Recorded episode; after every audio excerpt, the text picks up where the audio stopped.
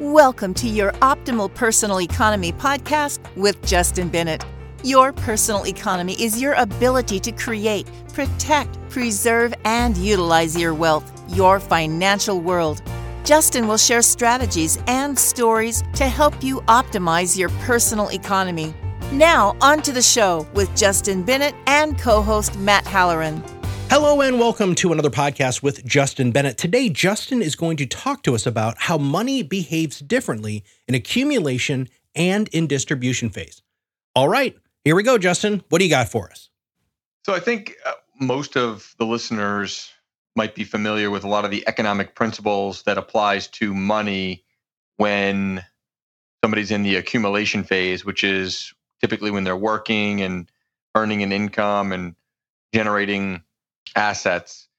And so, but what they're oftentimes not familiar with because there just hasn't been a conversation around it or there's very little bit of education that speaks to it is how money behaves in the distribution phase, which the distribution phase is commonly referred to as retirement. And you know the uh, the traditional retirement conversation is, hey, live on the interest of your assets. And previous episodes, we've discussed that. But what I'd like to do here today for our listeners is just kind of break down the difference between accumulation and distribution. And I'd like to break it down in, let's call it five different categories. So I'm going to just list out the categories and then we'll come back to and speak to each of the five and how how they're different, but I want to concentrate more on the distribution side. So the, the the five categories that we like to educate people around and how money behaves is uh, mortality, number one. Uh, number two would be illness or injury. Number three is in volatility. Number four would be around tax deferred vehicles. And number five is inflation. So, number one, mortality. Number two, illness, injury. Number three, volatility. Number four, tax deferred vehicles. And number five, inflation. So, you know, when we take each of these five categories and we apply them into the accumulation phase of conversation, you know, mortality tends to be centered around just dying too soon. Whereas in distribution, there needs to be this awareness, this understanding, this education that there's a possibility of living too long. So it's actually the complete opposite in distribution. So in distribution, it's, hey, you might live too long, or in accumulation, it might be dying too soon. So kind of an interesting, you know, set of differences there. And of course, living too long means specifically you could live longer than your assets or your wealth happens to hang around. So that's a real difference. It's a real concern. That's conversation that needs to be planned for. There needs to be strategy put in place that will allow for you know you to never outlive your assets ever over oftentimes a joint life expectancy, especially if you have two spouses. The second area, Matt, would be in that illness and injury. And when you're accumulating assets and you're building wealth, a lot of it is centered around if you became ill or you got injured, then your income would stop. And if your income stopped, it would prevent or cause a challenge for your assets to grow.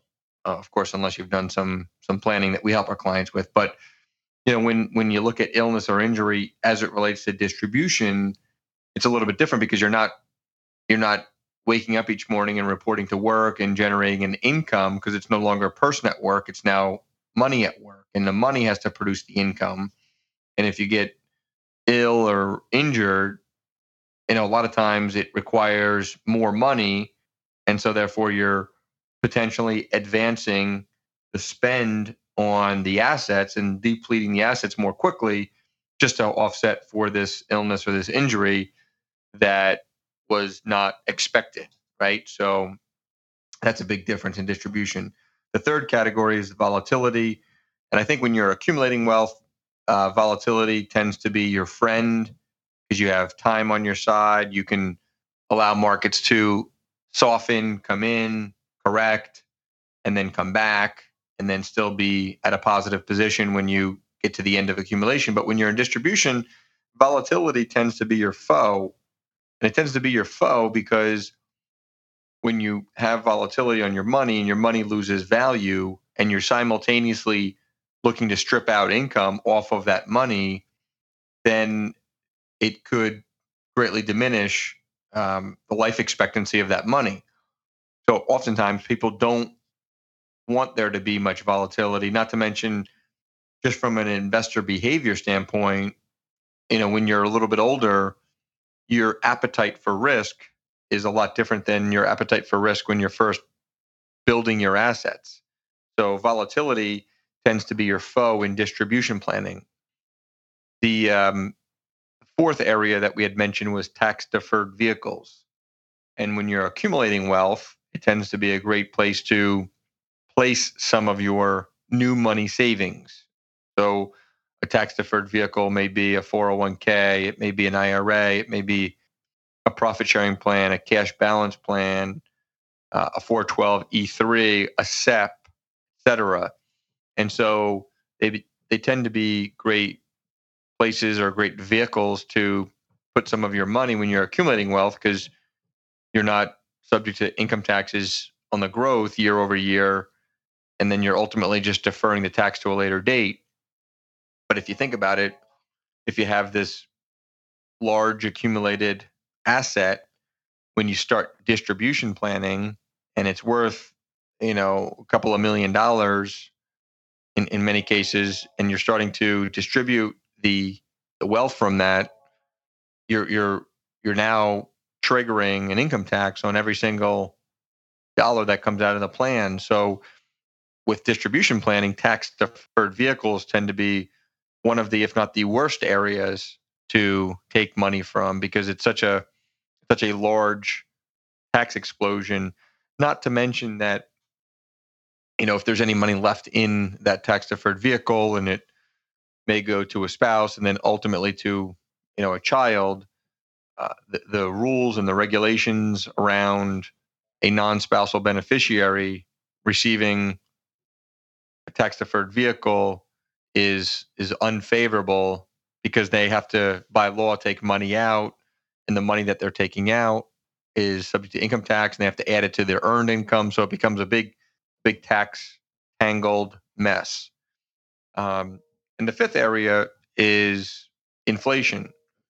And when we were talking about um, this idea around building wealth, inflation is not often felt because you know the the the way in which you invest money is oftentimes growing and and uh, if it's done properly it's not really lagging inflation but also your income when you're accumulating wealth tends to increase year over year It may not be the same amount increase each year, but ultimately, if you earn more, you're not really feeling this impact of inflation, which we call the invisible hand, because you can't really see it, but if you're aware, you can feel it.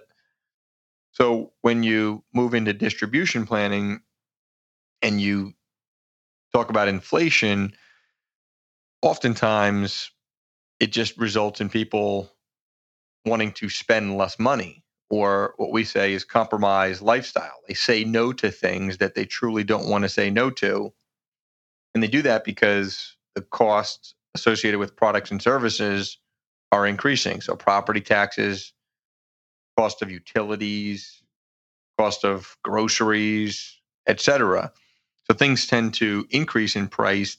They tend not to, over the course of time, de- decrease. So as a result, um, you know, people tend to make sacrifices and spend less money, which is a direct result of this thing called inflation. So, you know, when you think about it, just, you know, again, going through accumulation or separating the phases of your life, accumulation being one phase, which could last 20 or 30 years, in some cases, maybe longer, and distribution could last the same 20, 30, in some cases, 40 years you have to look at mortality, illness and injury, volatility, tax deferred vehicles, and inflation through a much different optic in the different phases of your planning because how you position your money, how you strategically put together planning results will definitely be much different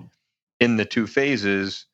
But because most of the concentration is around accumulating money, and so the conversations and the principles tend to be centered and focused on the accumulation phase, the distribution phase gets overlooked. But I think it's important well before you get to distribution that you understand what each of these five categories looks like and how they could impact your planning so that you can be in a position on a proactive basis to properly plan for them. So, Matt, I think you know accumulation distribution big difference between the two phases when broken down into these five categories. You can spend a lot of time in each of them, but I wanted to give our listeners just kind of a, a high level understanding of how the two are different. Fantastic. And if you want to have a deeper conversation, uh, please make sure that you reach out to Justin uh, and his team at uh, bennettfg.com. Bennettfg.com is the website. And uh, also, if you have not subscribed to the podcast, click that subscribe now button below because Justin comes out with about two of these a month. Uh, and they are really good information for you to listen to, absorb, and to share with your friends and family. So, for everybody at Bennett Financial Group, this is Matt Halloran, and we'll see you on the other side of the mic very soon. Justin Bennett is a registered representative of Park Avenues Securities, LLC, or PAS. OSJ 1150 Raritan Road, Suite 201, Cranford, New Jersey 07016. Phone number 908 709 0020. Securities products are offered through PAS, member of FINRA SIPC financial representative of the Guardian Life Insurance Company of America. New York, New York. PAS is an indirect wholly owned subsidiary of Guardian. Bennett Financial Group LLC is not an affiliate or a subsidiary of PAS or Guardian.